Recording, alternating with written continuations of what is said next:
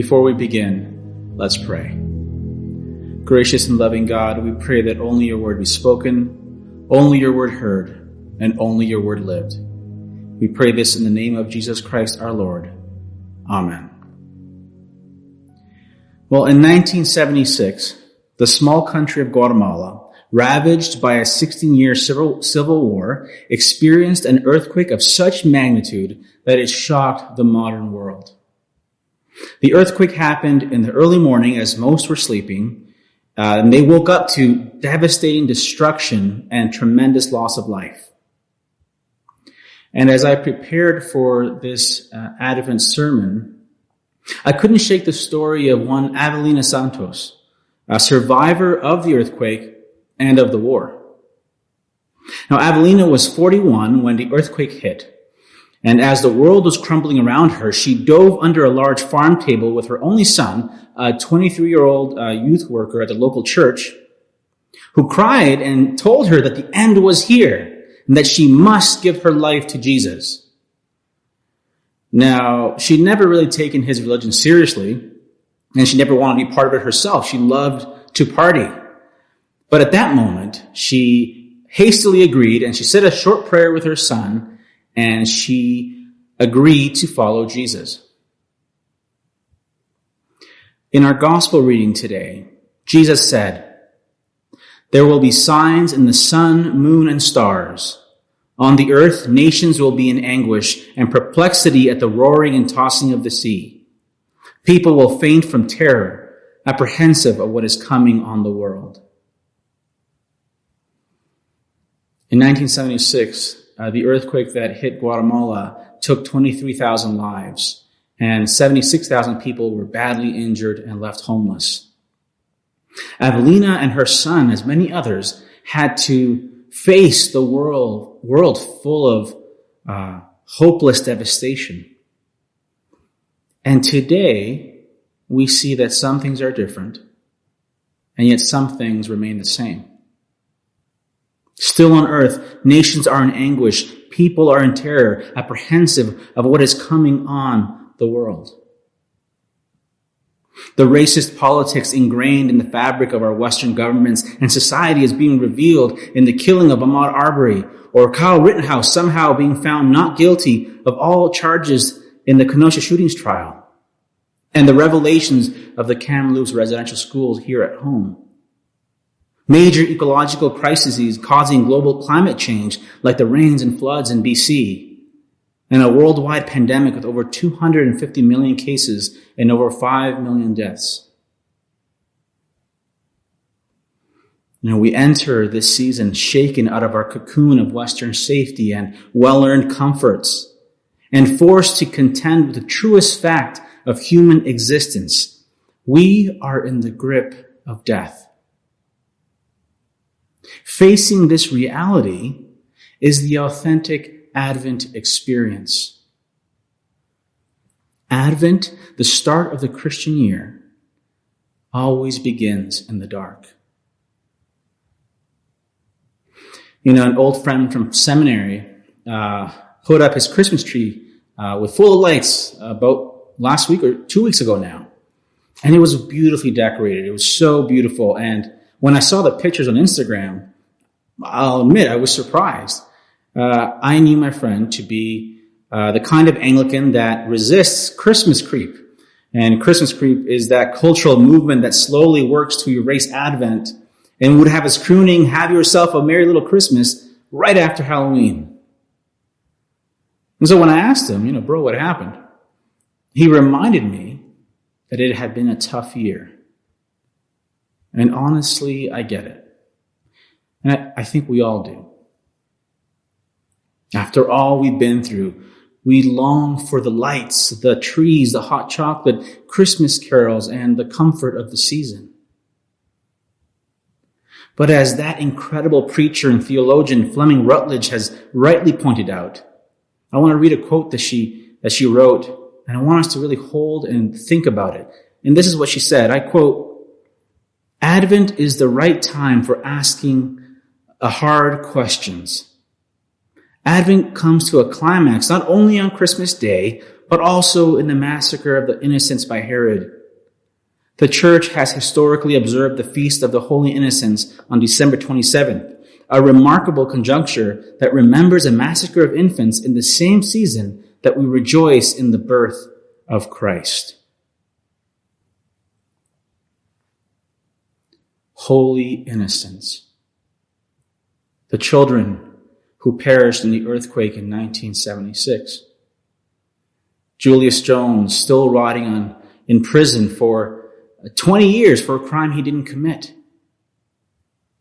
The children's graves in Kamloops and countless other sufferings. The silent tragedies in our communities, in our lives.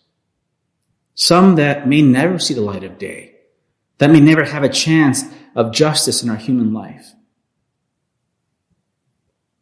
To recognize the darkness is the Advent experience.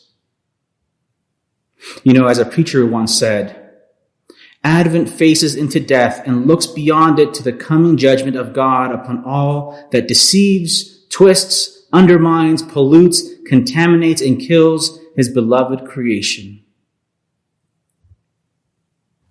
And if we're honest, we feel the darkness of our world.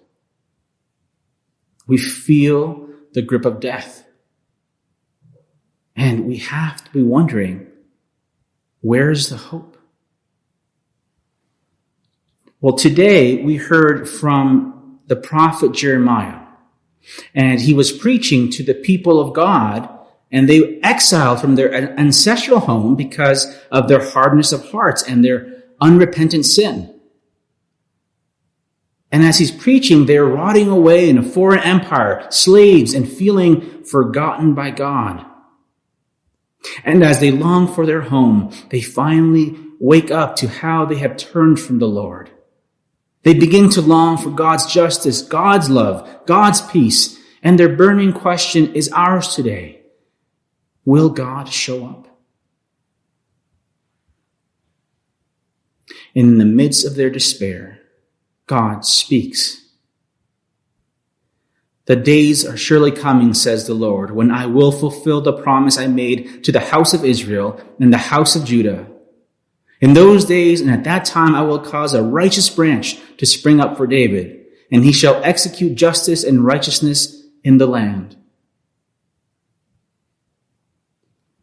This righteous branch, this key of David, is God's promise to free us from the grip of death. That ancient human king that ruled with human justice and human peace serves as a sign that the coming King of Kings will one day establish true justice and true peace over all the world.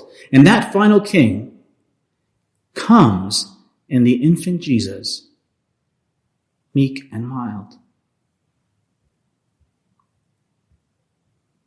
More than in uh, any other time in the Christian year, do we as a church come together to face the darkness, to sit and weep with those who hurt, who suffer in loneliness and despair, to recognize out loud and in our hearts, no wonder God had to send his son into the world.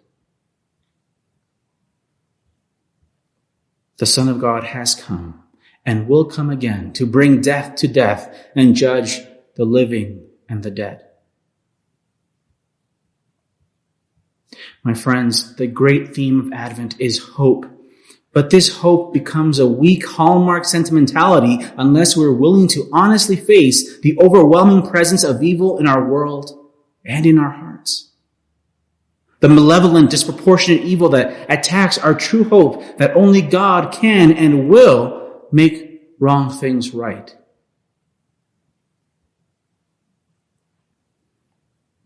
In his great poem, For the Time Being, W.H. Auden writes, Nothing can save us that is possible. In his great search for truth and meaning, Auden realized that we humans cannot derive any lasting comfort from this world. The comfort and hope we so desperately need must come from somewhere else, an inbreaking from a world outside our world.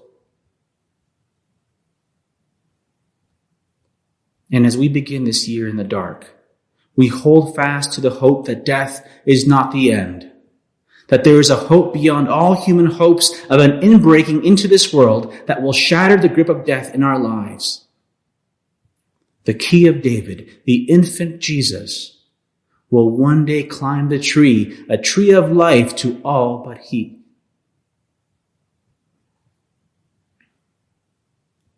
I remember talking to my grandmother about her conversion during the earthquake in 1976 and how my dad told her it was the end of the world and they together prayed that desperate prayer under the farm table. And as a sign of her new faith in Jesus, she promptly stopped her partying ways and she signed up for a local Bible study and attended that local church. You know, the rest of my family has confirmed her story, the change overnight. And they found it funny.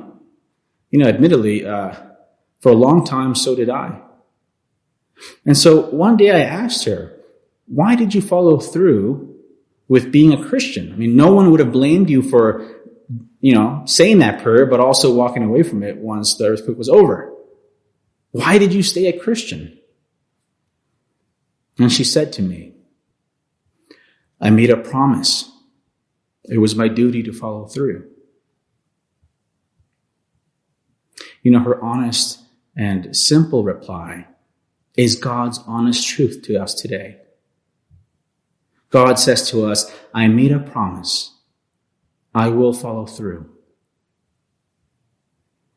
The days are surely coming, says the Lord, when I will fulfill the promise I made to the house of Israel and the house of Judah. In those days and at that time, I will cause a righteous branch to spring up for David, and he shall execute justice and righteousness in the land. And again, Jesus says, Heaven and earth will pass away, but my words will not pass away. Thanks be to God. Together, let us pray. Gracious and loving God, as we begin this year in the dark, we look forward to your coming. We look forward to the fulfillment of your promise. Plant your love and your hope in our hearts that we may trust you and love each other as you would have us love. We pray this in the name of the King of Kings, Jesus Christ. Amen.